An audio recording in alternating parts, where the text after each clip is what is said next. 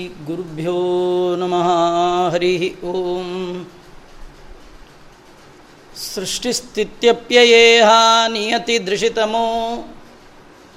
बन्धमोक्षाश्च यस्मात्। अस्य श्रीब्रह्मरुद्रप्रभृतिसुरनरद्वीषशत्रुत्मकस्य। विष्णोर्व्यस्ताः समस्ताः। ಸಕಲ ಸಕಲಗುಣನಿಧಿ ಸರ್ವದೋಷವ್ಯಪೇತ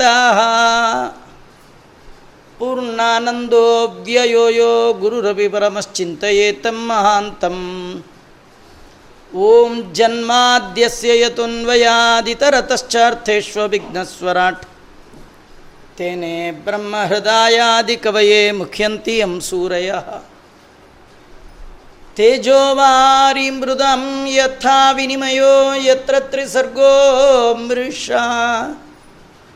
ಧಾಮ್ನಾ ಸ್ವೇನ ಸದಾ ನಿರಸ್ತಕುಹಕಂ ಸತ್ಯಂ ಪರಂ ಧೀಮಹಿ.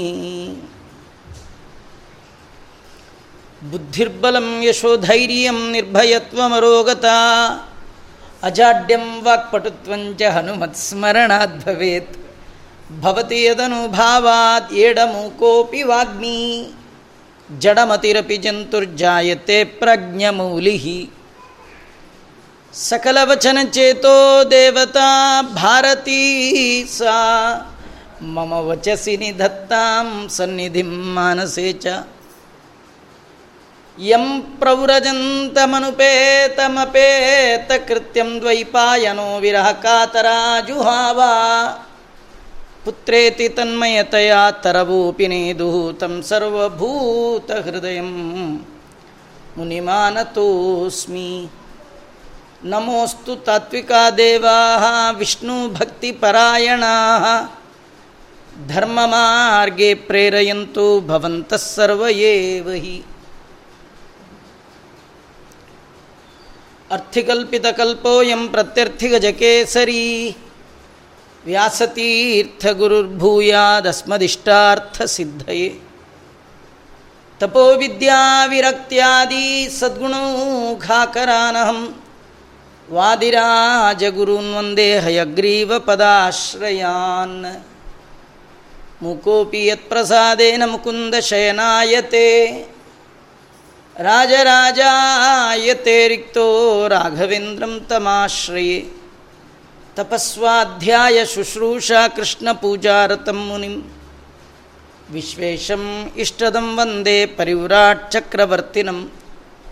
ಆಪಾದಮೌಲಿಪರ್ಯಂತಂ ಗುರೂಣಾಂ ಆಕೃತಿಂ ಸ್ಮರೆತ್. ತೇನ ವಿಘ್ನಾ ಪ್ರಣಶ್ಯಂತಿ ಸಿದ್ಧ್ಯಂತಿ ಚ ಮನೋರಥಾ. ಸ್ವಸ್ತಿಸ್ತು ಸತಾಂ ಅಶೇಷಸನ್ಮಂಗಲಾನಿ ಭವಂತು. ಶ್ರೀಬ್ರಹ್ಮಣೋವಾಚ सन्ति मे गुरवो राजन् बहवो बुद्ध्युपाश्रिताः यतो बुद्धिमुपादाय ಮುಕ್ತೋಟಾಮಿ ಹತಾನ್ ಶೃಣು ಯದು ಮಹಾರಾಜ ತಾನು ಜೀವನದಲ್ಲಿ ಒಮ್ಮೆ ಒಬ್ಬ ಅವಧೂತ ಬ್ರಾಹ್ಮಣನನ್ನು ಭೇಟಿಯಾಗಿದ್ದಾನೆ ಅವನು ನಿಶ್ಚಿಂತ ಜೀವನ ನಡೆಸ್ತಾ ಇರೋದನ್ನು ಕಂಡು ಅವನಲ್ಲಿ ಪ್ರಶ್ನೆ ಮಾಡಿದ್ದಾನೆ. ಇಡೀ ಜಗತ್ತಿನ ಜನ ಎಲ್ಲ ಧರ್ಮಾರ್ಥ ಕಾಮಗಳನ್ನು ಪಡೆಯೋದರಲ್ಲಿ ಯಾವಾಗಲೂ ಕೂಡ ಪ್ರಯತ್ನ ಮಾಡ್ತಿರ್ತಾರೆ. ಆದರೆ ನೀವು ಒಳ್ಳೆ ನಿಪುಣರಿದ್ದೀರಿ. ಉತ್ತಮವಾದ ಶರೀರ ಇದೆ. ಎಲ್ಲ ಇದ್ದರೂ ಕೂಡ ಯಾವುದನ್ನು ಕೂಡ ಪಡಿಬೇಕು ಅನ್ನುವ ಪ್ರಯತ್ನ ನಿಮ್ಮಲ್ಲಿ ಕಾಣ್ತಾ ಇಲ್ಲ. ಆದರೆ ಏನು ಪಡೆಯಬೇಕು ಅನ್ನುವ ಪ್ರಯತ್ನ ಇಲ್ಲದಿದ್ದರೂ ಇಷ್ಟು ನೆಮ್ಮದಿಯ ಜೀವನವನ್ನು ನಡೆಸ್ತಾ ಇದ್ದೀರಿ. ಯಾವುದೇ ತಾಪ ಇಲ್ಲದ ಹಾಗೆ ಕಾಣ್ತಾ ಇದೆ. ಇಡೀ ನಾವು ನಮ್ಮ ಜೀವನದ ಉದ್ದಕ್ಕೂ ಸುಖವಾಗಿರಬೇಕು ಅಂತ ಏನೆಲ್ಲ ಮಾಡ್ತೇವೆ. ಆದರೆ ಸುಖ ಒಂದು ನಮಗೆ ಸಿಗೋಲ್ಲ. ಆದರೆ ಸುಖಕ್ಕಾಗಿ ಯಾವುದೇ ಪ್ರಯತ್ನ ಮಾಡದ ನೀವು ಇಷ್ಟು ಸುಖವಾಗಿದ್ದೀರಿ, ಇದು ಹೇಗೆ ಸಾಧ್ಯ ಆಯಿತು? ಈ ರೀತಿ ಇರುವಿಕೆಯನ್ನು ಕಲಿಸಿಕೊಟ್ಟ ಗುರುಗಳು ನಿಮಗೆ ಯಾರು? ದಯಮಾಡಿ ಹೇಳ್ರಿ ಅಂತ ಕೇಳಿದಾಗ ಆ ಬ್ರಾಹ್ಮಣರು ಅವಧೂತರು ಹೇಳ್ತಾ ಇದ್ದಾರೆ. ರಾಜ ನನಗೆ ಬಹವೋ ಗುರವಹ ಅಂತಾರೆ. ನನಗೆ ಒಬ್ರಿಬ್ರಲ್ಲ, ತುಂಬ ಜನ ಗುರುಗಳು. ಆದರೆ ನಾನು ಅವರ ಬಳಿ ಹೋಗಿ ಅವರಿಂದ ಉಪದೇಶ ಪಡೆದವ ಅಲ್ಲ. ನಾನು ನನ್ನ ಬುದ್ಧಿಯಿಂದ ಅವರನ್ನು ಗುರುಗಳನ್ನಾಗಿ ಸ್ವೀಕಾರ ಮಾಡಿ, ಆ ಬುದ್ಧಿಯಿಂದಾಗಿ ಆ ಗುರುಗಳ ವರ್ತನೆ ಅವರ ನೆಡೆ. ಅದನ್ನು ನೋಡಿಯೇ ನಾನು ನನ್ನ ಜೀವನದಲ್ಲಿ ಪಾಠವನ್ನು ಕಲಿತಿದ್ದೇನೆ. ಆ ಪಾಠದಿಂದಾಗಿ, ಆ ಗುರುಗಳ ಅನುಗ್ರಹದಿಂದಾಗಿ, ಶರೀರದ ಮೇಲಿನ ಅಭಿಮಾನದಿಂದ ಮುಕ್ತನಾಗಿ ಈ ಭೂಮಿಯಲ್ಲಿ ಸಂಚಾರ ಮಾಡ್ತಾ ಇದ್ದೇನೆ. ಆನಂದಕ್ಕೆ ಕಾರಣ, ಸುಖಕ್ಕೆ ಕಾರಣ, ಅಭಿಮಾನ ರಾಹಿತ್ಯ ಇರುವಂಥದ್ದು ಹೆಚ್ಚು ಹೆಚ್ಚು ಅಭಿಮಾನ ಮಾಡ್ತಾ ದುಃಖಕ್ಕೆ ಕಾರಣ ಆಗತ್ತೆ. ಹೀಗೆ ನಾನು ಶರೀರದ ಮೇಲೆ ಅಭಿಮಾನ ತ್ಯಾಗ ಮಾಡಲಿಕ್ಕೆ ಕಾರಣವಾದ ಗುರುಗಳು ಯಾರು ಅಂತ ಹೇಳ್ತೇನೆ, ಕೇಳು ಅಂತ ಅವಧೂತ ಬ್ರಾಹ್ಮಣ ಹೇಳ್ತಾ ಇದ್ದಾನೆ. ಪೃಥ್ವೀ ವಾಯುರಾಕಾಶ ಪೋಗ್ನಿಶ್ಚಂದ್ರಮಾರವಿ ಕಪೋತೋ ಅಜಗರ ಸಿಂಧು ಪತಂಗೋ ಮಧುಕೃದ್ವಿಜ ಗಜ ಮಧುಹ ಹರಿಣೋ ಮೀನಃ ಪಿಂಗಲಾ ಕುರರೋರ್ಬಕ ಕುಮಾರಿ ಶರಕೃತ್ ಸರ್ಪ ಪೂರ್ಣನಾಭಿಶುಪೇಶಕೃತ್ ಏತೆ ಮೇ ಗುರವೋ ರಾಜನ್ ಚತುರ್ವಿಂಶತಿರಾಶ್ರಿತಾ ಶಿಕ್ಷಾ ವೃತ್ತಿಭಿಹೇತೇಷಾಂ ಅನ್ವಶಿಕ್ಷಮಹಂ ತತಃ ಅವಧೂತನಾದ ಬ್ರಾಹ್ಮಣ, ನನಗೆ ಇಪ್ಪತ್ನಾಲ್ಕು ಜನ ಗುರುಗಳು ಅಂತ ಹೇಳ್ತಾ ಇದ್ದ. ಇಪ್ಪತ್ನಾಲ್ಕು ಗುರುಗಳು ನನಗೆ. ಯಾರದು ಅಂದರೆ ಪೃಥ್ವಿ, ವಾಯು, ಆಕಾಶ, ಜಲ, ಅಗ್ನಿ, ಚಂದ್ರ, ಸೂರ್ಯ, ಪಾರಿವಾಳ, ಹೆಬ್ಬಾವು ಸಮುದ್ರ, ಒಂದು ಪತಂಗ, ಒಂದು ಜೇನು ನೊಣ, ಆನೆ, ಜೇನು ಹಿಡಿದು ಜೀವನ ನಡೆಸುವವ, ಜಿಂಕೆ, ಒಂದು ಮೀನು, ಪಿಂಗಳ ಅನ್ನುವಂತಹ ಒಬ್ಬ ವೇಶ್ಯ ಸ್ತ್ರೀ, ಕುರವ ಅನ್ನುವಂತಹ ಒಂದು ಸಣ್ಣ ಹಕ್ಕಿ, ತೊಟ್ಟಿಲಲ್ಲಿ ಮಲಗಿದ ಪುಟ್ಟ ಮಗು, ಸಣ್ಣ ವಯಸ್ಸಿನ ಒಂದು ಕನ್ಯಾಮಣಿ. ಮತ್ತು ಬಾಣವನ್ನು ತಯಾರು ಮಾಡುವವ. ಒಂದು ಹಾವು, ಒಂದು ಜೇಡರ ಹುಳು, ಮತ್ತೊಂದು ಕಣಜದ ಹುಳು. ನಮಗೆ ಬಹಳ ವಿಚಿತ್ರ ಅನಿಸೋದು ಅಂದರೆ, ಇಲ್ಲಿ ಯಾವ ಗುರುಗಳ ಹೆಸರನ್ನು ಅವನು ನಮೂದಿಸೋಲ್ಲ ಜಗತ್ತಿನಲ್ಲಿ ಭಗವಂತ ಕೊಟ್ಟಂತಹ ಇವುಗಳಿಂದಲೇ ಪಾಠವನ್ನು ಕಲೀಲಿಕ್ಕಿದೆ. ಇವುಗಳಿಂದಲೇ ನಾವು ನಿಶ್ಚಿಂತ ಜೀವನವನ್ನು ನಡೆಸಬಹುದು ಅಂತ ತಿಳಿಸ್ತಾ ಇದ್ದಾನೆ. ಅದು ಹೇಗೆ ಅಂತ ನಮಗೆ ಅರ್ಥ ಆಗೋಲ್ಲ. ಈ ಎಲ್ಲ ಗುರುಗಳು ನಮಗೆ ಪರಿಚಿತರಾದವರೇ. ಭೂಮಿ, ವಾಯು, ಆಕಾಶ, ಜಲ, ಅಗ್ನಿ, ಇದು ಪಂಚಭೂತಗಳು. ನಿತ್ಯದಲ್ಲಿ ಪಂಚಭೂತಗಳ ದರ್ಶನ ನಮಗಾಗ್ತಾ ಇದೆ. ಭೂಮಿಯನ್ನು ನೋಡಿದ್ದೇವೆ. ಗಾಳಿ, ಸ್ಪರ್ಶ ಆಗಿದೆ. ಆಕಾಶ ನೋಡ್ತಾ ಇದ್ದೇವೆ. ನೀರಿನ ಜೊತೆಗೆ ಇದ್ದೇವೆ. ಅಗ್ನಿ ಇಲ್ಲದೆ ಕೆಲಸವೇ ಇಲ್ಲ. ಪಂಚಭೂತಗಳಿಂದ ಆತ ಕಲಿತ ಪಾಠ ಅತ್ಯದ್ಭುತವಾದದ್ದು. ಹಗಲು ಬೆಳಗುವ ಸೂರ್ಯ, ರಾತ್ರಿ ಬೆಳಗುವ ಚಂದ್ರ ನಾವು ಯಾವಾಗಲೂ ನೋಡೇ ಇರ್ತೀವಿ. ಆಮೇಲೆ ಮನೆಯಲ್ಲಿ ನೋಡುವಂತಹ, ಮನೆಯ ಹೊರಗೆ ಕಾಣುವಂತಹ ಪಾರಿವಾಳ, ಹೆಬ್ಬಾವು, ಸಮುದ್ರ ಎಲ್ಲ ನೋಡಿರುವಂಥದ್ದೇ. ಆದರೆ ಯಾವುದರಿಂದ ಏನೂ ಕಲಿಯದೆ ನಾವು ದುಃಖದ ಜೀವನವನ್ನು ನಡೆಸ್ತಾ ಇದ್ದರೆ ಈ ಅವಧೂತ ಇವೆಲ್ಲವನ್ನು ನೋಡಿದವ.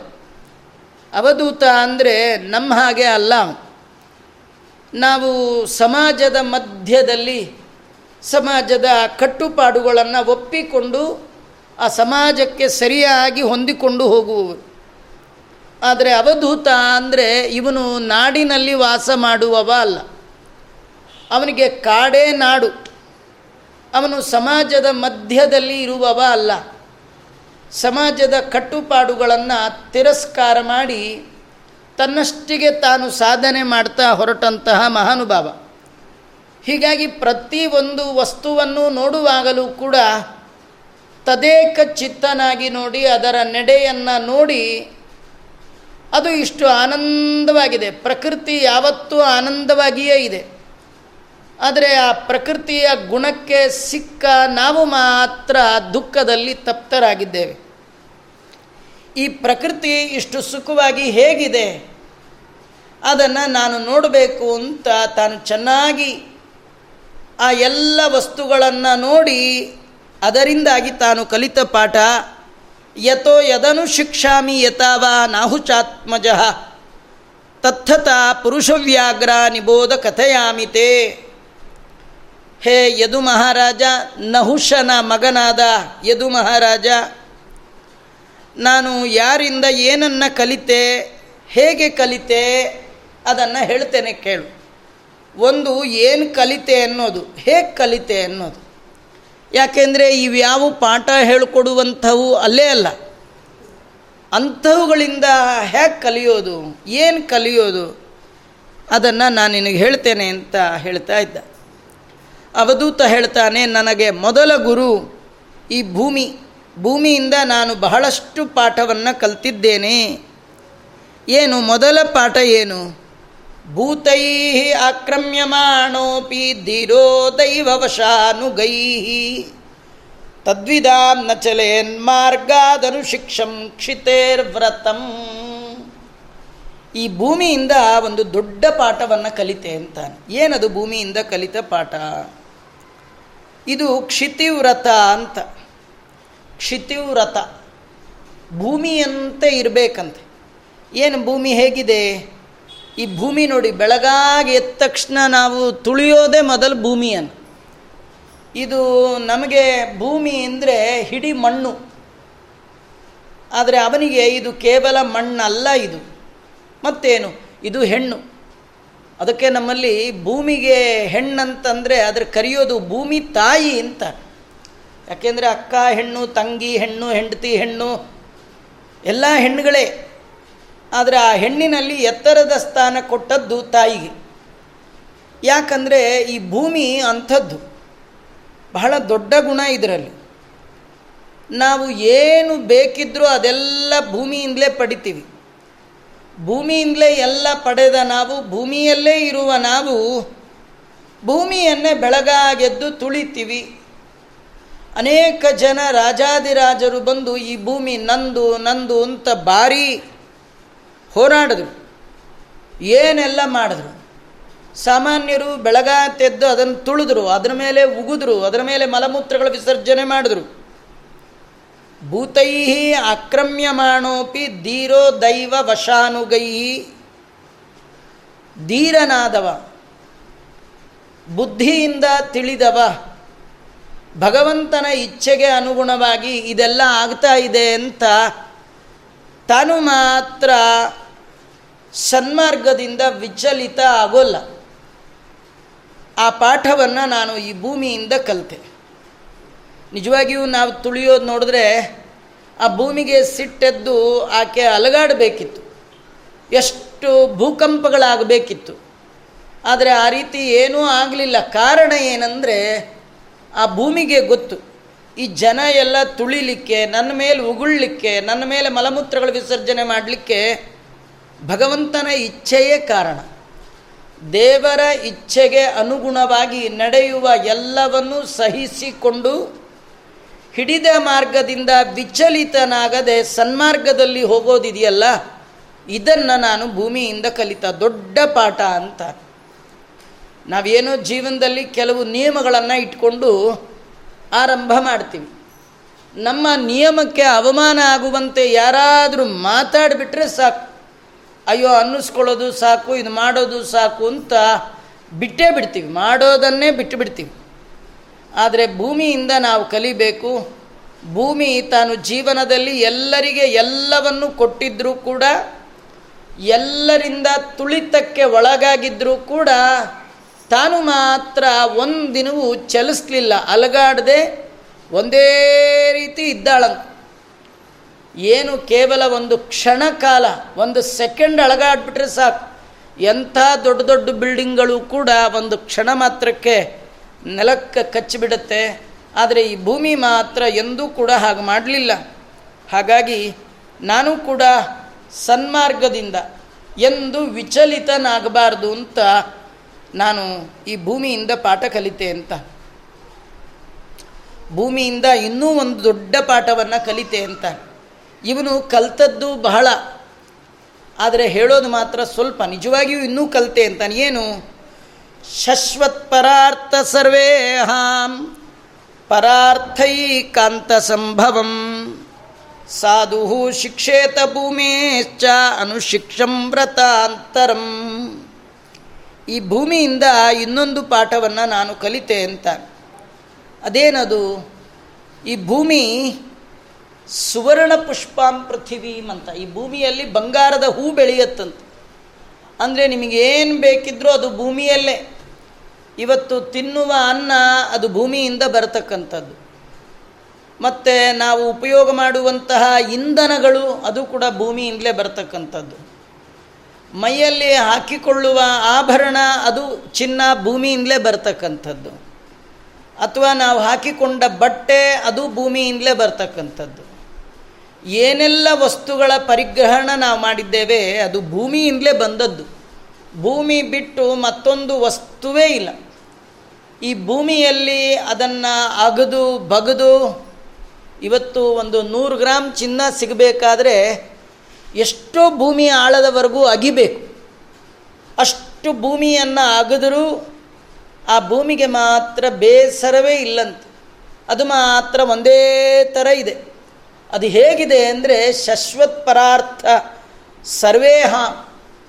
ಈ ಭೂಮಿ ಹೇಳುತ್ತೆ, ನನ್ನಲ್ಲಿರುವ ಎಲ್ಲ ಸಂಪತ್ತು ಕೂಡ ಪರಾರ್ಥ, ಇನ್ನೊಬ್ಬರಿಗೋಸ್ಕರ ಇರತಕ್ಕಂಥದ್ದು ಅಂತ. ಸಜ್ಜನರ ಲಾಭಕ್ಕಾಗಿಯೇ ತನ್ನೆಲ್ಲ ಪ್ರವೃತ್ತಿ. ತನ್ನಲ್ಲಿ ಏನಿದೆ, ಅದು ಸ್ವಾರ್ಥಕ್ಕಾಗಿ ಅಲ್ಲ. ಇನ್ನೊಬ್ಬರಿಗಾಗಿ ಇಂಥ ಸರ್ವಸ್ವವನ್ನು ಇನ್ನೊಬ್ಬರಿಗೆ ಅರ್ಪಣೆ ಮಾಡಬೇಕು. ಸ್ವಾರ್ಥಪರವಾಗಿ ಆಲೋಚನೆ ಮಾಡಬಾರ್ದು. ಅದು ನಮ್ಮ ಸಂತೋಷಕ್ಕೆ ಕಾರಣ ಆಗತ್ತೆ ಅನ್ನೋದನ್ನು ಈ ಭೂಮಿಯಿಂದ ನಾನು ಕಲಿತೆ ಅಂತ. ಭೂಮಿ ಎಷ್ಟೆಲ್ಲ ಭೂಮಿಯ ಮೇಲೆ ಮರ, ಗಿಡಗಳು ಬೆಳೆಯುತ್ತೆ. ಭೂಮಿಯ ಮೇಲೆ ನದಿ ಹರಿಯತ್ತೆ. ಭಾಗವತದಲ್ಲಿ ದ್ವಿತೀಯ ಸ್ಕಂದದಲ್ಲಿ ಒಂದು ಮಾತು ಬರುತ್ತೆ. ಭೂಮಿಯಲ್ಲಿರುವ ಮರಗಳಲ್ಲಿರುವ ಹಣ್ಣುಗಳು ಅದು ಎಂದು ಸ್ವಾರ್ಥಕ್ಕಾಗಿ ಅಂತ ತನಗೊಂದು ಎರಡು ಇರಲಿ ಅಂತ ಹಣ್ಣು ಇಟ್ಕೊಳ್ಳೋದೇ ಇಲ್ಲ. ಮಾವಿನ ಮರದಲ್ಲಿ ಸಾವಿರ ಸಾವಿರ ಗಟ್ಟಲೆ ಹಣ್ಣು ಬೆಳೆಯುತ್ತೆ. ಆದರೆ ಮಾವಿನ ಮರ ಎಂದೂ ಕೂಡ ನಂಗೊಂದು ಎರಡು ಇರಲಿ, ಜನ ಎಲ್ಲ ಬಂದು ಕಿತ್ಕೊಂಡು ಹೋದ್ರೆ ನಂಗೆ ಉಳಿಯೋದೇ ಇಲ್ಲ ಅಂತ ತನ್ನ ಸಲುವಾಗಿ ಅಂತ ರಿಸರ್ವ್ ಮಾಡಿ ಇಟ್ಕೊಳ್ಳೋ ಸಂಪ್ರದಾಯವೇ ಇಲ್ಲ. ಹರಿಯುವ ನದಿ, ಬಂದವರೆಲ್ಲ ಅದನ್ನು ಉಪಭೋಗ ಮಾಡ್ತಾರೆ. ಆದರೆ ನದಿ ತನಗೊಂದು ಒಂದೆರಡು ಬಕೆಟ್ ನೀರಿರಲಿ ಅಂತ ತೆಗೆದಿಟ್ಕೊಳ್ಳೋ ಸಂಪ್ರದಾಯ ಇಲ್ಲ. ಇದನ್ನು ಶುಕಾಚಾರ್ಯ ಹೇಳುವಾಗ ಶಶ್ವತ್ ಪರಾರ್ಥ ಸರ್ವೇಹ. ಇದು ಇನ್ನೊಬ್ಬರಿಗ ಸರಿತೋಪ್ಯ ಶುಷ್ಯನ್ ಅನ್ನುವಂಥ ಶ್ಲೋಕದಲ್ಲಿ ಬರುವಾಗ ಹೇಳ್ತಾರೆ, ಮರಗಳಲ್ಲಿ ಬಿಟ್ಟ ಹಣ್ಣುಗಳಲ್ಲಿ ಸ್ವಾರ್ಥತೆ ಇಲ್ಲ, ಹರಿಯುವ ನೀರಲ್ಲಿ ಸ್ವಾರ್ಥತೆ ಇಲ್ಲ, ತನ್ನಲ್ಲಿರುವ ಸಕಲ ಸಂಪತ್ತನ್ನು ಇನ್ನೊಬ್ಬರ ಉಪಯೋಗಕ್ಕಾಗಿ ಇಂತ ಇದಿಟ್ಕೊಂಡಿದೆ. ಹಾಗಾಗಿ ನಾವು ಕೂಡ ಭಗವಂತ ನಮಗೇನಾದರೂ ಕೊಟ್ಟಿದ್ದಾನೆ ಅಂದರೆ ಅದು ಪರಾರ್ಥ. ಇನ್ನೊಬ್ಬರ ಉಪಭೋಗಕ್ಕೆ ಬರಬೇಕಂತ. ಹಾಗೆ ಯಾರಿರ್ತಾರೆ, ಅವರು ಮಾತ್ರ ಜೀವನದಲ್ಲಿ ನೆಮ್ಮದಿಯನ್ನು ಕಂಡುಕೊಳ್ಳಿಕ್ಕೆ ಸಾಧ್ಯ. ಯಾರಿಗೆ ಕೇವಲ ಸ್ವಾರ್ಥಪರವಾಗಿ ಬದುಕ್ತಿರ್ತಾರೆ, ಅವರು ಎಂದೂ ಕೂಡ ಜೀವನದಲ್ಲಿ ಸಂತೋಷವನ್ನು ಪಡೀಲಿಕ್ಕೆ ಸಾಧ್ಯ ಇಲ್ಲ. ಇವತ್ತು ನಾನು ನನಗಾಗಿ ನನ್ನಲ್ಲಿ ಇಂಥ ನಾ ಏನನ್ನೂ ಇಟ್ಕೊಂಡಿಲ್ಲ. ಹೀಗಾಗಿ ನಾ ಜೀವನದಲ್ಲಿ ಆನಂದವಾಗಿದ್ದೇನೆ ಅಂತ ಅವಧೂತ ಹೇಳ್ತಾರೆ ನಮಗೆ ಇದಕ್ಕೆ ಸಂಬಂಧಪಟ್ಟ ಹಾಗೆ ಒಂದು ಕಥೆ. ಈ ಪುರಂದರದಾಸರು ಅವರು ದಾಸರಾಗುವ ಮುನ್ನ ದೊಡ್ಡ ರತ್ನಪಡಿ ವ್ಯಾಪಾರಿಗಳು. ಬಹಳಷ್ಟು ಚಿನ್ನ, ಬೆಳ್ಳಿ, ವಜ್ರ, ವೈಡೂರ್ಯದ ವ್ಯಾಪಾರವನ್ನು ಮಾಡ್ತಾ ಇದ್ದರು ಅವರು ಯಾವಾಗೂ ಊರಿಂದ ಊರಿಗೆ ಹೋಗಬೇಕಾದ್ರೆ ಅಂಗರಕ್ಷಕರು ಬೇರೆ ಜೊತೆಯಲ್ಲಿ ಹೋಗಬೇಕು. ಯಾಕೆಂದರೆ ಬೆಲೆ ಬಾಳುವಂತಹ ಬಹಳ ವೈಢೂರ್ಯದ ಆಭರಣಗಳೆಲ್ಲ ಇರ್ತಿತ್ತು. ಯಾವಾಗಲೂ ಭಯ. ಕಡೆಗೆ ಒಂದಿನ ದೇವರ ದಯ ಆದಾಗ ಸಮಸ್ತ ಸಂಪತ್ತನ್ನು ದಾನ ಮಾಡಿಬಿಟ್ರು. ಒಂದೇ ಒಂದು ಬಿಡುಗ ಸಿಟ್ಕೊಳ್ಳದೆ ದಾಸರು ವರ್ಣನೆ ಮಾಡುವಾಗ ಹೇಳ್ತಾರೆ. ಅವರು ದಾನ ಮಾಡುವಾಗ ಹೇಗೆ ಮಾಡಿದ್ರು ಅಂದರೆ ಮನೆಯಲ್ಲಿರೋ ಒಂದೊಂದು ವಸ್ತು ತೆಗೆದು ಒಬ್ಬೊಬ್ಬರಿಗೆ ದಾನ ಕೊಟ್ಟದ್ದಲ್ಲ. ಅವರು ಆಗಿನ ಕಾಲದಲ್ಲೇ ನವಕೋಟಿ ನಾರಾಯಣ ಅಂತ ಒಂಬತ್ತು ಕೋಟಿ ಅವರ ಹತ್ರ ಇತ್ತಂತೆ. ಕೃಷ್ಣದೇವರಾಯನ ಕಾಲದ ಅತಿ ದೊಡ್ಡ ಶ್ರೀಮಂತರು ಸೀನಪ್ಪ ನಾಯಕರು. ಅವರೇ ನಮ್ಮ ಪುರಂದರದಾಸರು. ಅವ್ರಿಗೆ ಆಗಿನ ಕಾಲಕ್ಕೆ ಒಂಬತ್ತು ಕೋಟಿ ಇತ್ತು ಅಂದರೆ ಎಂಥ ದೊಡ್ಡ ದುಡ್ಡದು. ನಮ್ಮ ತಾತ, ನಿಮ್ಮ ತಾತ ಕಾಲದಲ್ಲಿ ನೂರು ರೂಪಾಯಿ ಸಂಬಳ ಬಂದುಬಿಟ್ರೆ ಭಾರೀ ಸಂಬಳ. ನಮಗೆಲ್ಲ ಪುಟ್ಟ ಹುಡುಗರು ಇರುವಾಗ ಎಣ್ಣೆ ನೀರು ಹಾಕಿ ಆಶೀರ್ವಾದ ಮಾಡುವಾಗ ತಾಯಿ ಹೇಳೋರು, ಸಾವಿರಾರು ರೂಪಾಯಿ ಸರ್ದಾರ ಆಗು ಅಂತ. ಸಾವಿರ ರೂಪಾಯಿಗೆ ಸರ್ದಾರನೇ, ಅದೆಲ್ಲ ಎಷ್ಟು, ಅಂದರೆ ಆಗ ಸಾವಿರ ರೂಪಾಯಿ ಅಂದರೆ ಭಾರಿ ದೊಡ್ಡದು. ನೂರು ರೂಪಾಯಿ ಮೇಷ್ಟ್ರು, ಆ ಮೇಷ್ಟ್ರಿಗೆಲ್ಲ ಮೂವತ್ತೋ ಇಪ್ಪತ್ತು ರೂಪಾಯಿ ಅಷ್ಟೇ ಸಂಬಳ ಬರ್ತಿತ್ತು. ಅಂದರೆ ಕೃಷ್ಣದೇವರಾಯನ ಕಾಲದಲ್ಲಿ ಒಂಬತ್ತು ಕೋಟಿ ಇದ್ದವರು ಅಂದರೆ ಎಷ್ಟು ದೊಡ್ಡ ಶ್ರೀಮಂತರು, ಆ ದುಡ್ಡನ್ನು ಅವರಿಗಿಷ್ಟು ಹೀಗೆಲ್ಲ ಕೊಟ್ಟಿಲ್ಲಂತವರು. ಅವರು ಇಡೀ ತಮ್ಮ ಮನೆ ಮೇಲೆ ತುಳಸಿ ದಳ ಮನೆ ಒಳಗೆ ಏನಿತ್ತೋ ಬೆಳ್ಳಿ, ಬಂಗಾರ, ಅದೆಲ್ಲ ಬೇರೆ. ಎಲ್ಲ ಸೇರಿ ಒಂದು ತುಳಸಿ ದಳ ಹಾಕಿ ತಾವು ಹೊರಗೆ ಬಂದರೆ, ಆ ಹೆಂಡ್ತಿನೂ ಹೊರಗೆ ಬಂದ್ರಂತ. ನಾಲ್ಕು ಜನ ಮಕ್ಕಳಿದ್ರು. ಅವರಾದರೂ ಹೇಳ್ಬೋದಿತ್ತು ಅವರಪ್ಪಂಗೆ ನಿಂಗೆ ಸಾಕಾಗಿದೆಯಾ? ಹೊರಡು. ನಾವು ನಾಲ್ಕು ಜನ ಶೇರ್ ಮಾಡ್ಕೊಳ್ತೀವಿ. ಅಂತ. ಅನ್ನಲಿಲ್ಲ ಆ ನಾಲ್ಕು ಜನ ಮಕ್ಕಳು ಅಪ್ಪನನ್ನು ಫಾಲೋ ಮಾಡಿ ಹಿಂದೆ ಬಂದಿದ್ದಾರೆ. ನಾಲ್ಕು ಮಕ್ಕಳು, ಒಂದು ಹೆಂಡತಿ, ಈ ಯಜಮಾನರು.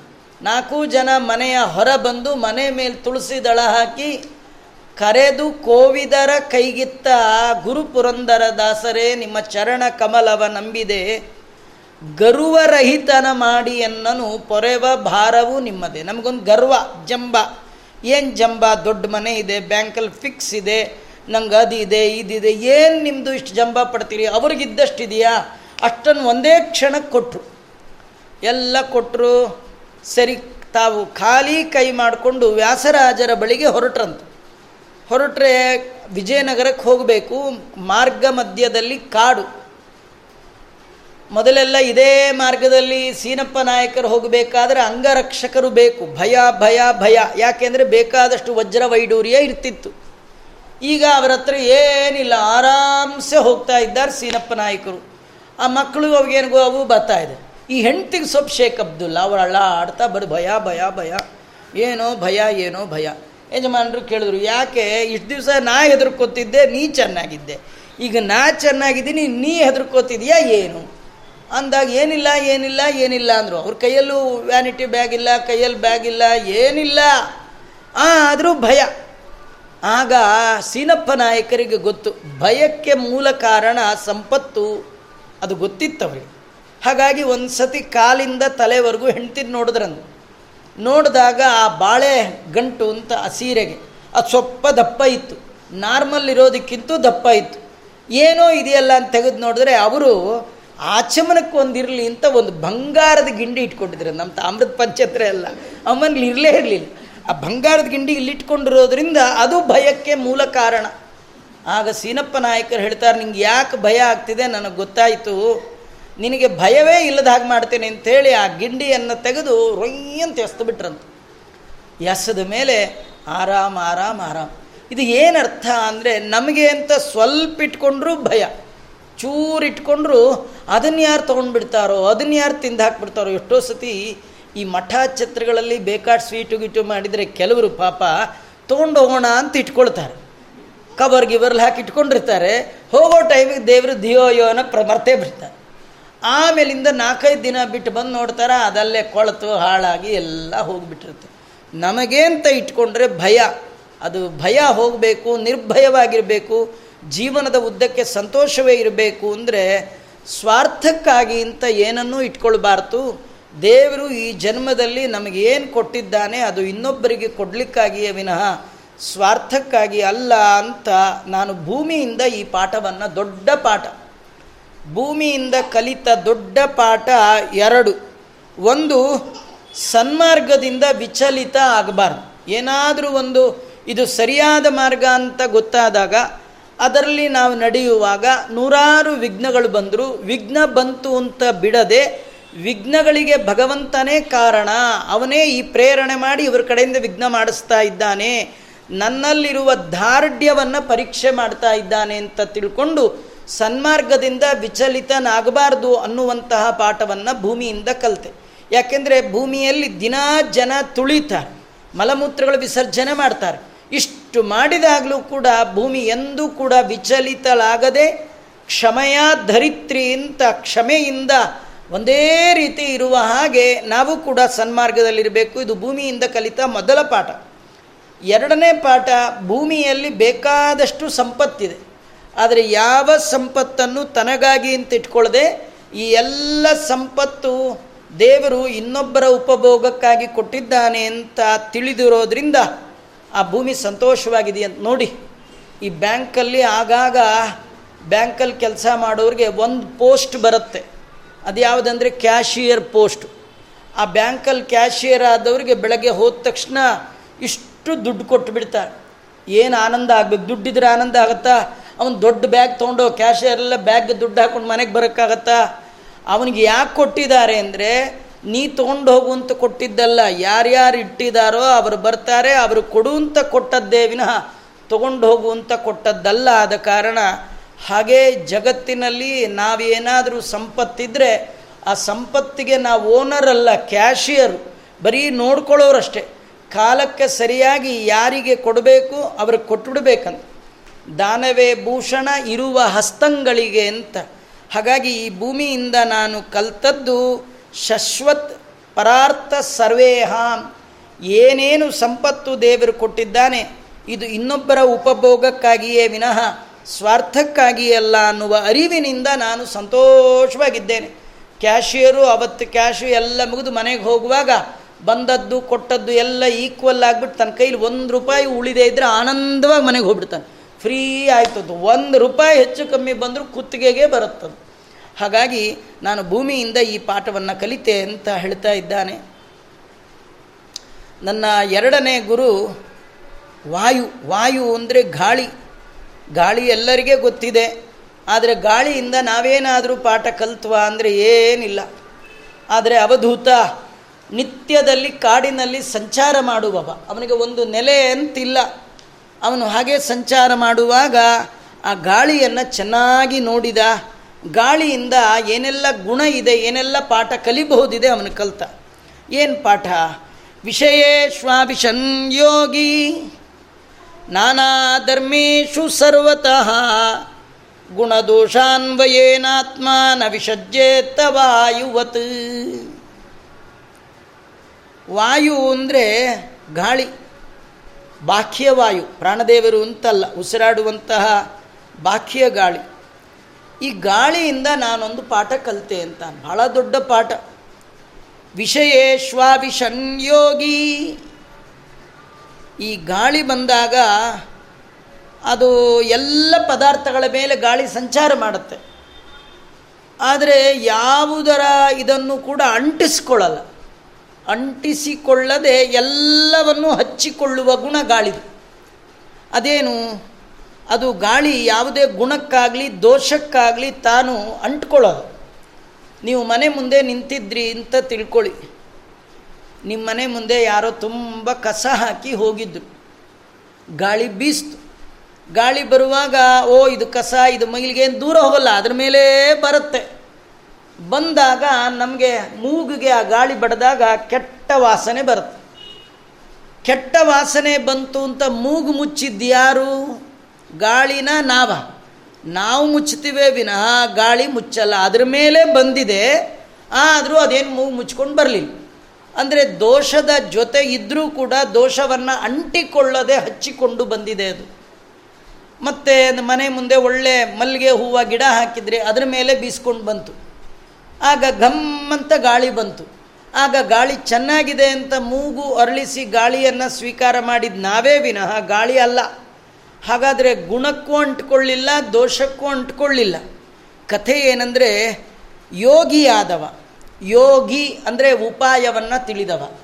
ದೇವರ ಅನುಗ್ರಹ ಹೇಗೆ ಪಡಿಬೇಕು ಅಂತ ತಿಳಿದವ. ವಿಷಯೇಶ್ವಾವಿಷನ್, ವಿಷಯ ತನ್ನ ಬಳಿ ತುಂಬ ಬರ್ತಾ ಇರುತ್ತೆ. ನೀವು ಅದಕ್ಕೆ ಅದೆಲ್ಲ ಕೇಳಕ್ಕೆ ಹೋಗಬಾರ್ದು ಅಂತ ಕೆಲವು. ನೀವು ಅದಕ್ಕೆ ಅದೆಲ್ಲ ನೋಡೋಕ್ಕೆ ಹೋಗಬಾರ್ದು ಅಂತ ಕೆಲವು. ಎಲ್ಲೋ ಹೋಗಿರ್ತಾರೆ, ದಡ್ಡದ್ ಬಿದ್ದು ಮುಳೆ. ನೀವು ಯಾಕೆ ಹೋಗಿದ್ರಿ ಅಲ್ಲಿ? ಅಲ್ಲಿ ಹೋಗಿದ್ದಕ್ಕೆ ಬಿದ್ದಿದ್ದು. ಹಾಗೆಲ್ಲ ಅನ್ನಬಾರ್ದು ಕೇಳಿದ್ದಕ್ಕೆ ಬಂತು, ನೋಡಿದ್ದಕ್ಕೆ ಬಂತು ಅಂತಲ್ಲ. ಕಿವಿ ಇದ್ಮೇಲೆ ಶಬ್ದಗಳು ಬೀಳುತ್ತೆ. ಕಣ್ಣಿದ ಮೇಲೆ ದೃಶ್ಯಗಳು ಕಾಣುತ್ತೆ. ಕೇಳತ್ತೆ, ಕಾಣತ್ತೆ. ವಿಷಯ ಬರುತ್ತೆ, ಹೋಗುತ್ತೆ. ಆದರೆ ನೀವು ಅಂಟ್ಕೊಳ್ಬಾರ್ದು. ಇದು ಬಹಳ ಮುಖ್ಯ. ನೋಡಿದ್ರ, ನೋಡಿದ್ರು ನೋಡದೇ ಇರೋ ಹಾಗಿರ್ಬೇಕು ಕೇಳಿದ್ರ, ಕೇಳದೇ ಇರೋ ಹಾಗೂ ಇರಬೇಕು. ಕೇಳಿ ಆ ಗುಣವನ್ನು, ದೋಷವನ್ನು ಅಂಟಿಸ್ಕೊಂಡಾಗ ಮಾತ್ರ ಅದು ಕಿರಿಕಿರಿಗೆ ಕಾರಣ, ದುಃಖಕ್ಕೆ ಕಾರಣ ಆಗುತ್ತೆ. ಎಲ್ಲದರ ಮೇಲೆ ನಾವು ಬೇಡ ಅನ್ನೋ ಹಾಗಿಲ್ಲ. ಕಿವಿ ಇದ್ಮೇಲೆ ಹಿಂದೆ, ಮುಂದೆ, ಅಕ್ಕಪಕ್ಕ ಮಾತುಗಳು ಬರ್ತಾ ಇರುತ್ತೆ, ಹೋಗ್ತಾ ಇರುತ್ತೆ. ಅದಕ್ಕೆ ಕಿವಿ ಇದ್ದದ್ದೇ ಪ್ರಾಬ್ಲಮ್ ಅಂತ ಎರಡು ಹೊತ್ತು ಇಟ್ಕೊಂಡು ಹಿಂದೇನೋ ಇಟ್ಕೊಂಡು ಇಪ್ಪತ್ನಾಲ್ಕು ಗಂಟೆ ಇಟ್ಕೊಂಡು ಬಿಟ್ಟರೆ ಅದು ಸಾಧ್ಯ ಇಲ್ಲ. ಮತ್ತು ಬಾಯಿದ ಮೇಲೆ ಮಾತಾಡಿರ್ತೀವಿ, ಕಣ್ಣಿದ ಮೇಲೆ ನೋಡಿರ್ತೀವಿ, ಕಾಲಿದ ಮೇಲೆ ಹೋಗಿರ್ತೀವಿ, ಎಲ್ಲ ಕಡೆ ನಾನಾ ಧರ್ಮೇಶು ಸರ್ವತಃ, ಎಲ್ಲ ಕಡೆ ಹೋಗ್ತಿರ್ಬೇಕು, ಬರ್ತಾರೆ ಎಲ್ಲ ನೋಡಬೇಕು. ಆದರೆ ಗುಣದೋಷಗಳಿಗೆ ಅಂಟ್ಕೊಳ್ಳಿಕ್ಕೆ ಹೋಗಬಾರ್ದು, ಹಚ್ಕೊಳ್ಬೇಕು, ಹೋಗಬೇಕು, ಆದರೆ ಯಾವುದಕ್ಕೂ ಅಂಟ್, ಕೆಲವರು ಅಂತಾರೆ, ಅವು ಎಲ್ಲಿ ಹೋದರೆ ಅಲ್ಲೇ ದೋಷ ಅದು. ಅವು ಎಲ್ಲೇ ಹೋಗಲಿ, ಇನ್ ಟೈಮ್ ಬಂದುಬಿಡ್ತಾರೆ, ಅದು ಗುಣ. ಎಲ್ಲಿ ಹೋಗಬೇಕು ಎಲ್ಲ ಕಡೆ ನಮ್ಮ ಮನಸ್ಸು ಹೋಗಿರುತ್ತೆ, ಮಾತು ಎಲ್ಲ ಹೋಗಿರುತ್ತೆ. ಆದರೆ ಆ ಗುಣದೋಷಗಳಿಗೆ ಅಂಟಿಕೊಳ್ಳದ ಹಾಗೆ ಒಬ್ಬ ಯೋಗಿ, ಒಬ್ಬ ಬಲ್ಲವ ಸಿಹಿ ಕಹಿ ನಾನಾ ಸ್ವಭಾವದ ವಿಷಯಗಳು ಬಂದರೂ ಕೂಡ ದೈವಾತ್, ಇದು ಬರಲಿಕ್ಕೆ ಕಾರಣ ಭಗವಂತನ ಇಚ್ಛಾ. ಅದು ಗುಣದಿಂದ ಹಿಗ್ಗದೆ, ದೋಷದಿಂದ ಕುಗ್ಗದೆ ತಾನು ನಿರ್ಲಿಪ್ತನಾಗಿರಬೇಕು ಅನ್ನುವ ಪಾಠವನ್ನು ನಾನು ಗಾಳಿಯಿಂದ ಕಲಿತೆ ಅಂತ ಎರಡನೇ ಗುರು ಗಾಳಿ ಅಂತ ಹೇಳ್ತಾ ಇದ್ದಾರೆ. ತನ್ನ ಮೂರನೇ ಗುರು ಆಕಾಶ. ಆಕಾಶದಿಂದ ಬಹಳ ದೊಡ್ಡ ಪಾಠವನ್ನು ಕಲಿತೆ. ತೇಜೋಂಬನ್ನಮಯೈ ಭಾವೈ ಮೇಘಾದ್ಯೈ ವಾಯುನೇರಿತೈ. ನ ಸ್ಪೃಶತೆ ನ ಬಸ್ತದ್ವತ್ ಕಾಲ ಸೃಷ್ಟಗುಣೈ ಪುಮಾನ್. ತುಂಬ ಅದ್ಭುತ ಇದು. ನೋಡಿ, ಆಕಾಶ ಈ ಬೇಕಾದಷ್ಟು ಗುಡುಗು ಸಿಡಿಲು ಎಲ್ಲ ಬರೋದು ಆಕಾಶದಿಂದ. ಜೋರಾಗಿ ಸಿಡ್ಲು ಎಲ್ಲಿಂದ ಬರುತ್ತದು? ಆಕಾಶದಿಂದಲೇ. ಗುಡುಗು ಎಲ್ಲಿಂದ ಬರುತ್ತೆ? ಆಕಾಶ ಮಿಂಚು ಎಲ್ಲಿಂದ ಬರುತ್ತೆ? ಆಕಾಶದಿಂದ. ಆದರೆ ತನ್ನಲ್ಲೇ ಎಲ್ಲ ಉಂಟಾಗಿದ್ದರೂ ತಾನು ಮಾತ್ರ ಅದು ಯಾವುದಕ್ಕೂ ಹಚ್ಕೊಳ್ಳಲ್ಲ. ಆದರೆ ಗುಡುಗು ಬಂದಾಗ ಹೆದರೋದು ಯಾರು? ಭೂಮಿ ಮೇಲಿರೋರು. ಸಿಡಿಲು ಬಡ್ದಾಗ ಹೆದರೋರು ಯಾರು? ಭೂಮಿ ಮೇಲಿರೋರು. ಹಾಗೆ ಆಕಾಶ ಗಾಳಿಯಿಂದ ಬರುವಂತಹ ಮೋಡ, ಇವೆಲ್ಲ ವಸ್ತುಗಳಿಂದ ಅದು ತಾನು ಮಾತ್ರ ಯಾವ ಲೇಪವನ್ನು ಹೊಂದೋದಿಲ್ಲ. ಕಾಲ ಕಾಲಕ್ಕೆ ಬರುವಂತಹ ಆ ಮಿಂಚಿರಬಹುದು, ಮಳೆ ಇರಬಹುದು, ಇವೆಲ್ಲಕ್ಕೂ ಕೂಡ ಭೂಮಿ ಮೇಲಿರೋರು ವಿಕಾರ, ಮಳೆ ಬಿತ್ತು ಅಂತ ಆಕಾಶ ಏನು ಛತ್ರಿ ಹಿಡ್ಕೊಳ್ಳಲ್ಲ. ಮಳೆ ಬಿದ್ದರೆ ಛತ್ರಿ ಹಿಡಿಯೋರು ಯಾರು? ಭೂಮಿ ಮೇಲಿರೋರು. ಗುಡುಗು ಬಂದರೆ ಭಾರೀ ಸೌಂಡ್ ಬಿತ್ತು, ಕಿವಿ ಮುಚ್ಕೊಳ್ಳೋರು ಯಾರು? ನಾವೇ. ಹಾಗಾಗಿ ಮನೋವಿಕಾರಕ್ಕೆ ನಾನು ಒಳಗಾಗಬಾರ್ದು ಅನ್ನೋ ಯಾವ ವಿಕಾರಕ್ಕೂ ನಾನು ಒಳಗಾಗಬಾರ್ದು. ಏನು ಬರುತ್ತೆ ಅದೆಲ್ಲ ಭಗವಂತನ ಇಚ್ಛೆಯಿಂದ ಬರ್ತಾ ಇದೆ ಹೇಗೆ ಆಕಾಶ ಭಗವಂತನ ಇಚ್ಛೆಗೆ ಅನುಗುಣವಾಗಿ ಸೃಷ್ಟ ಆಗುವ ಎಲ್ಲ ಗುಣಗಳಿಗೂ ಹೊಂದಿಕೊಂಡು ಹೋಗುತ್ತೆ ವಿನಃ. ಇದು ತನಗೆ ಸಂಬಂಧಪಟ್ಟದ್ದು ನನಗೆ ಅಂತ ಇದ್ದಾರೆ ನನ್ನೇ ಹೊಗಳ್ತಾ ಇದ್ದಾರೆ ನನಗೆ ನಿಂದನೆ ಮಾಡಿದ್ರು. ಈ ರೀತಿ ವಿಕಾರವನ್ನು ಆಕಾಶ ಹೇಗೆ ತನ್ನಲ್ಲೇ ಎಲ್ಲ ಹುಟ್ಟಿದರು ಯಾವುದೇ ವಿಕಾರವನ್ನು ಹೊಂದದೆ ಹಾಗೆ ಇದೆಯೋ ಹಾಗಿರಬೇಕು. ನಮ್ಮ ಮನಸ್ಸು, ಜ್ಞಾನಿಯ ಮನಸ್ಸು ಎಂದೂ ಕೂಡ ವಿಕಾರ ಹೊಂದಬಾರ್ದು ಅನ್ನೋದನ್ನು ನಾನು ಆಕಾಶದಿಂದ ಕಲಿತೆ ಅಂತ ಇನ್ನು ನಾಲ್ಕನೇ ಗುರು ನನಗೆ ಜಲ, ನೀರು.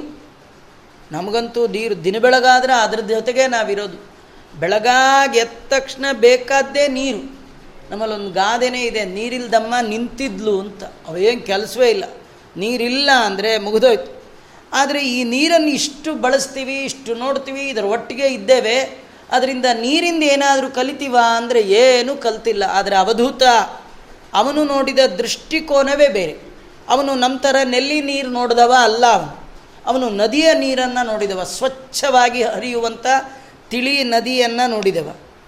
ಆ ನದಿಯ ಗುಣವನ್ನು ಕಂಡವ. ಅವನು ತಾನು ತನ್ನ ಅನುಭವದಿಂದ, ಬುದ್ಧಿಯಿಂದ ತಿಳಿದ ಗುಣವನ್ನು ಹೇಳಿ ತಾನು ತನ್ನ ಜೀವನದಲ್ಲಿ ಆ ನದಿಯ ಜಲದ ನೀರಿನ ಗುಣಗಳನ್ನು ಅಳವಡಿಸ್ಕೊಂಡಿದ್ದಾನೆ. ಏನು ಗುಣ ಅದು? ಅವ ಹೇಳ್ತಾ ನೋಡಿ ಅವನು ಹೇಳೋವರೆಗೂ ನಮಗೆ ಗೊತ್ತೇ ಆಗಲ್ಲ. ನಮಗೇನೇನೇನು ಗೊತ್ತಿಲ್ಲ. ನೀರಿನಲ್ಲಿ ಏನು ಕ್ವಾಲಿಟಿ ಇದೆ ಹೇಳಿ ಏನು ಗೊತ್ತಿಲ್ಲ. ಅದು ತುಂಬ ಹೇಳ್ತಾನೆ, ಸ್ವಚ್ಛ ಪ್ರಕೃತಿ ತಸ್ನಿಗ್ಧ ಮಧುರಸ್ತೀರ್ಥವಂದ್ರಣ ಮುನಿ ತ್ಯಗ ಪುನಾತ್ಯಗಾನ್ ಮಿತ್ರ ಈ ಕ್ಷಣ ಸ್ಪರ್ಶನ ಕೀರ್ತನೈ ಅದು ಸ್ವಚ್ಛ, ಪ್ರಕೃತಿತ ಸ್ವಚ್ಛ. ಕೈ ಏನಾದರೂ ಕೊಳೆ ಆದರೆ ಸೋಪ್ ಹಚ್ಕೊಳ್ಬೋದು. ಆದರೆ ಹಚ್ಚಿದ ಸೋಪ್ ತೊಳಿಲಿಕ್ಕೆ ಮತ್ತೇನು ಬೇಕು? ನೀರು ಬೇಕೇ ಬೇಕು. ನೀರಿಲ್ಲದೆ ಯಾವುದನ್ನು ಶುದ್ಧ ಮಾಡಲಿಕ್ಕೆ ಸಾಧ್ಯವೇ ಇಲ್ಲ. ಅದು ಪ್ರಕೃತಿತ ಸ್ವಚ್ಛ. ಅಲ್ಲ, ನೀರು ತೊಳೆಯೋಕ್ಕೆ ಇನ್ನೇನಾದರೂ ನೀರು ಬೇಕಾ? ನೀರನ್ನು ತೊಳೆಯೋ ಪ್ರೋಗ್ರಾಮ್ ಇಲ್ಲ. ಏನು ತೊಳಿತಾ ಇದ್ದೀನಿ ನೆಲ್ಲಿಲ್ಲಿ ಬರೋ ನೀರನ್ನು ತೊಳಿತಾ ಇದ್ದೀನಿ. ಎಲ್ಲರೂ ಕೇಳಿದ್ರಿ? ಇಲ್ಲ. ಯಾಕೆಂದರೆ ಅದು ಸ್ವಾಭಾವಿಕವಾಗಿಯೇ ಶುದ್ಧ. ಸ್ವಚ್ಛ ಅಂದರೆ ಪರಿಶುದ್ಧವಾದದ್ದು. ಈ ಮನುಷ್ಯ ಆ ನೀರನ್ನು ಹಾಳು ಮಾಡ್ತಾನೆ. ಕೆಲವರು ನದಿಗಿದಿಗೆ ಹೋದರೆ ಮೊದಲು ಕಾಲೇ ಆಡಿಸ್ತಾರೆ. ಇನ್ನು ಕೆಲವರು ಅಲ್ಲೇ ಬ್ರಷ್ ಮಾಡಿ ತೂ ತೂ ತೂ ತೂ ಅಂತ ಉಗಿತಾ ಇರ್ತಾರೆ. ನದಿ ನೀರು ಸ್ವಾಭಾವಿಕವಾಗಿ ಸ್ವಚ್ಛ. ಅದು ಏನಾದರೂ ಹಾಳಾಗಿದೆ ಅಂದರೆ ಅದಕ್ಕೆ ನದಿ ಕಾರಣ ಅಲ್ಲ. ಇವನು ಕಾಲಿಟ್ಟು ಅಳ್ಳಾಡಿಸಿರೋದೇ ಕಾರಣ. ಇವನು ಮಾಡಬಾರ್ದು ಮಾಡಿದ್ದಾನೆ